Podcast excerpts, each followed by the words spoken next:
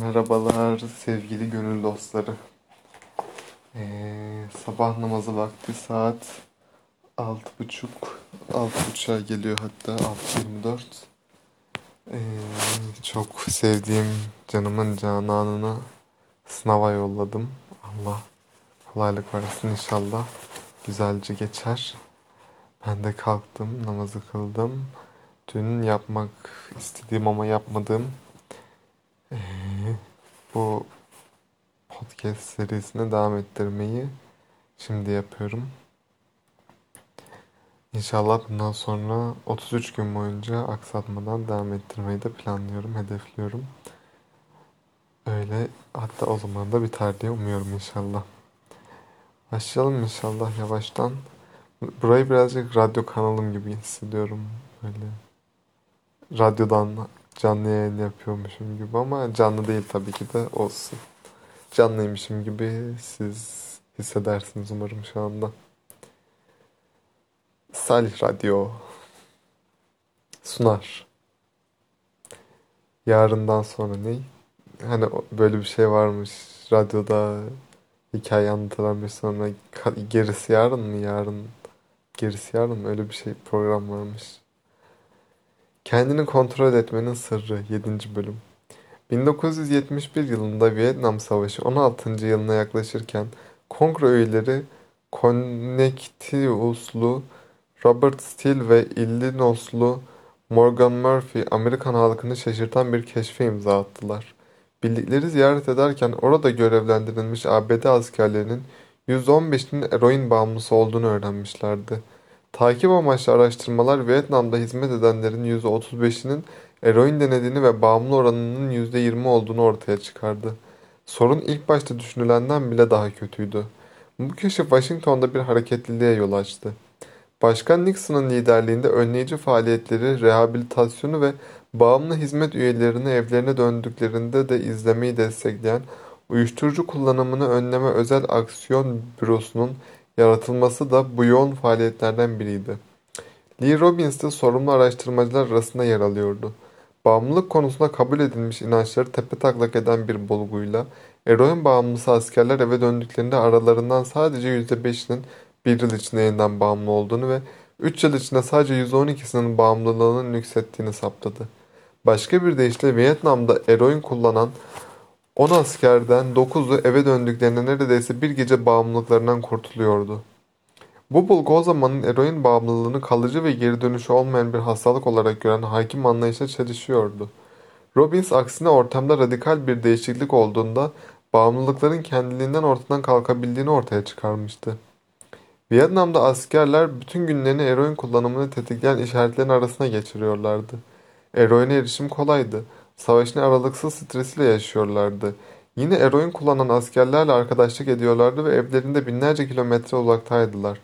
Ama askerler ABD'ye döndüklerinde kendilerini bu tetikleyicilerden arınmış bir ortamda buluyorlardı. Bağlam deyince alışkanlık da değişiyordu. Bu durumun tipik bir uyuşturucu bağımlısının durumuyla karşılaştıralım. Evde ya da arkadaş ortamında bağımlı olan biri arınmak için alışkanlığını tetikleyecek ortamsal uyarıcılardan yoksun bir kliniğe gidiyor ve sonra ilk başta bağımlı olmasına neden olan işaretlerin hala barındığı eski mahallesine geri dönüyor.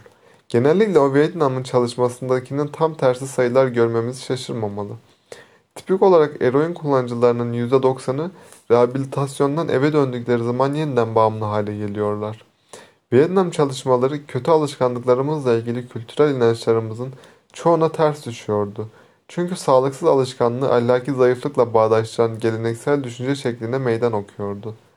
Aşırı kilolu, sigara tiryakisi ya da bağımlısıysanız bütün hayatınız boyunca bunun nedeninin öz kontrol eksikliğiniz olması ve hatta belki de kötü bir insan olmanız olduğunu dinlemişsinizdir. Birazcık disiplinin bütün sorunlarımızı çözeceği fikri kültürümüze derinlemesine yerleşmiştir. Ancak yakın zamanda yapılan araştırmalar bambaşka bir şey gösteriyor. Bilim insanları çok büyük öz kontrol sahip gibi görünen insanları analiz ettiklerinde o bireylerin debelenen bireylerden aslında o kadar da farklı olmadığı anlaşılıyor. Disiplinli insanlar hayatlarını kahramanca irade ve öz kontrol gücü gerektirmeyecek şekilde yapılandırmak konusunda daha iyiler. Başka bir deyişle baştan çıkarcı durumlardan daha az zaman geçiriyorlar. En iyi öz kontrole sahip olan insanlar tipik olarak onu en az kullanması gerekenler oluyor. Bu özelliğinizi çok sık kullanmanız gerekmediğinde kendi kendinizi kısıtlamak daha kolay gelir. Bu yüzden evet, dayanıklılık, azim ve irade başarı için gereklidir ama bu özellikleri iyileştirmenin yolu daha disiplinli bir insan olmayı dilemekten değil, daha disiplinli bir ortam yaratmaktan geçer. Genel kananın aksine bu fikir beyinde bir alışkanlık şekillendiğinde neler olduğunu anladığınızda daha akla yatkın gelecektir. Zihne kodlanmış bir alışkanlık alakalı bir durumun ortaya çıktığı her an kullanıma hazırdır. Austin, Teksaslı terapist Patty Olwell sigara içmeye başladığında genellikle bir arkadaşıyla ata binerken sigara yakıyordu. Bir süre sonra sigarayı bıraktı ve uzun yıllar sigaradan uzak durdu. Ata binmeyi de bırakmıştı ama onlarca yıl sonra tekrar ata bindi ve kendini canı uzun zamandır ilk kez sigara çekerken buldu. İşaretler hala içselliklerini koruyordu. Tek fark Olwell'ın onlara uzun süredir maruz kalmamasıydı. Öyle yani, şimdi mesela benim de evdeyken hiç canım çekmiyordu sigara ama buraya gelince ne bileyim bir yemek yiyoruz, bir şey yapıyoruz, hele işte birileriyle olunca o daha fazla oluyor çünkü genelde bir yemek yiyorduk mesela, sonra bahçeye çıkıp sigara yakıyorduk ya da ders bitiyordu, ders arası oluyordu, hava almaya çıkıyorduk, yakıyorduk.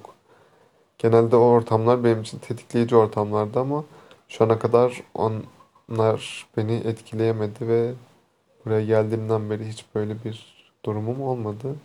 Demek ki birazcık öz kontrolümü sağlayabiliyorum bu konuda artık. Alkış bana. Alkışlar mısınız?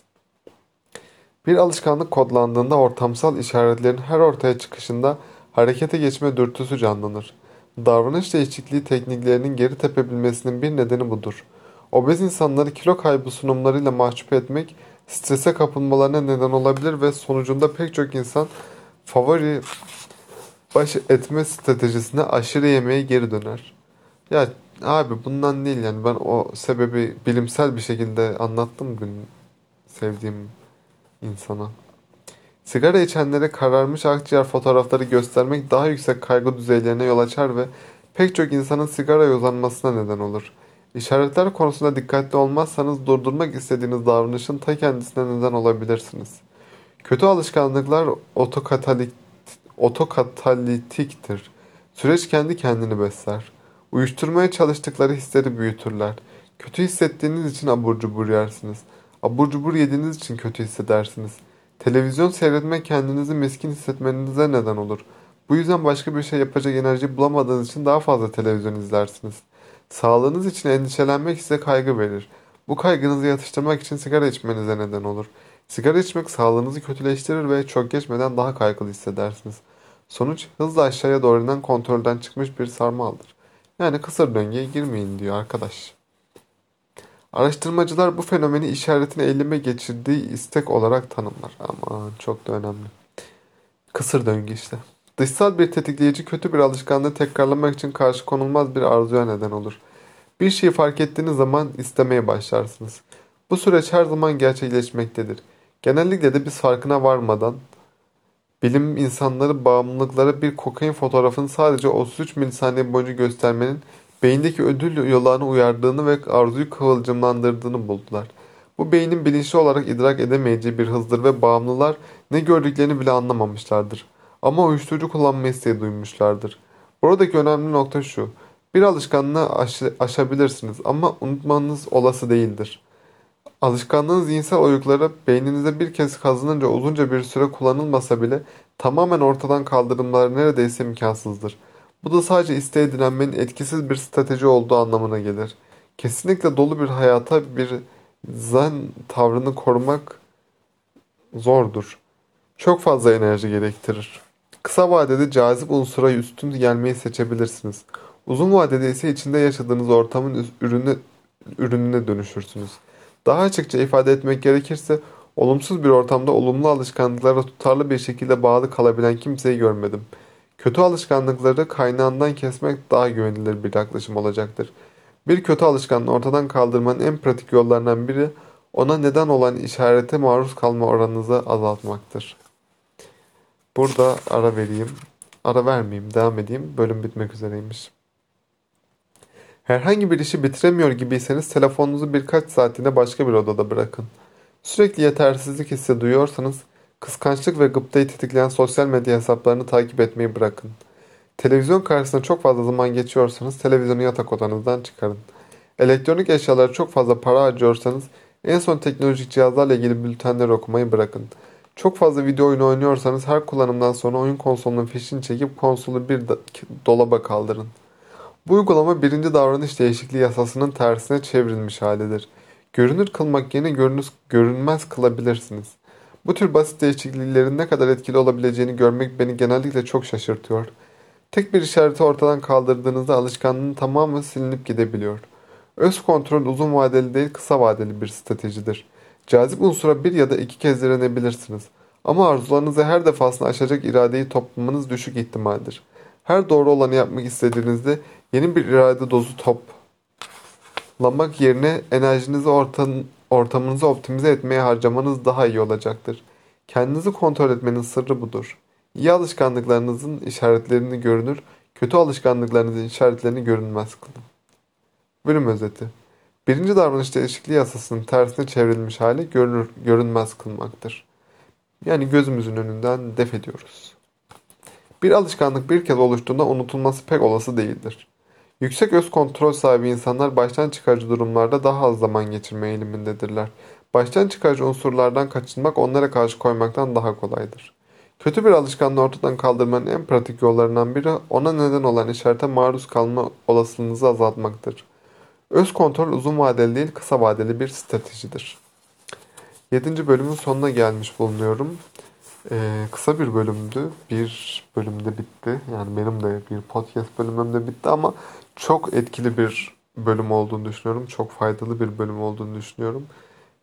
Senden ricam bunu oturup en azından bir 5-10 dakika eline de bir kalem alıp hayatında neyi kaldırabilirsen daha faydalı olacağını düşünmeni rica edeceğim. Mesela ben bunu en son alışveriş şeyinde uyguladım. Çünkü girdiğimde tam öyle çok şey yapmadım ama gidiyordum bir Pringles alıyordum, bir cips alıyordum. Sonra kola alıyordum. Çekirdek alıyordum mesela. Onları hemen o gün tüketmedim ama onları almış oluyordum yani. Şimdi genelde bir liste yapıyorum. Yani tamamen bunu yazmasam da kafamda işte şunu alacağım, mandalina alacağım, peynir yok, peynir alacağım, şey yapacağım. Markete gidiyorum dolaştım mesela dün. Tüm reyonlara baktım ama abur cubur olarak hiçbir şey almadım. Evde var şu anda mesela. Evde olanları da daha dikkatli tüketmeye çalışıyorum. Tamam gözümün önünde ama mesela bir çekmecenin içinde ve kendime günde bir tane çikolata hakkı veriyorum mesela. Ona göre şey yapıyorum. Alışverişte bunu uyguladım kendi kendime. Tamam gözümün önünde ama bunu kaldırmış bulunuyorum bir spesifik hale getirerek ve ayrıca alacağım şeyleri genelde biriktiği zaman almayı tercih ediyorum yani. Öyle sürekli de girmek çok buna meyil ettiriyor. Onun dışında başka ne var? Genelde televizyonu eskiden çok izliyordum. Mesela MasterChef'i sürekli şey yapıyordum. Şimdi televizyon kumandasını kenara koyuyorum. O karşımda duruyor ama kendimi oradan arınmış hissediyorum. Ders çalışmam gerektiğinde özellikle açmıyorum ve genelde çalıştığım şeye odaklanmaya çalışıyorum. Bu gibi şeylere eminim sen de hayatında artırabilirsin, ben de artırabilirim. Bunlar önemli durumlar, değiştirmek istediğimiz şeyler konusunda. Nasıl yapmak istediğimiz şeyleri gözümüzün önüne getiriyorsak, yapmak istemediğimiz şeyleri de gözümüzün önünden kaldırmak faydalı olacaktır.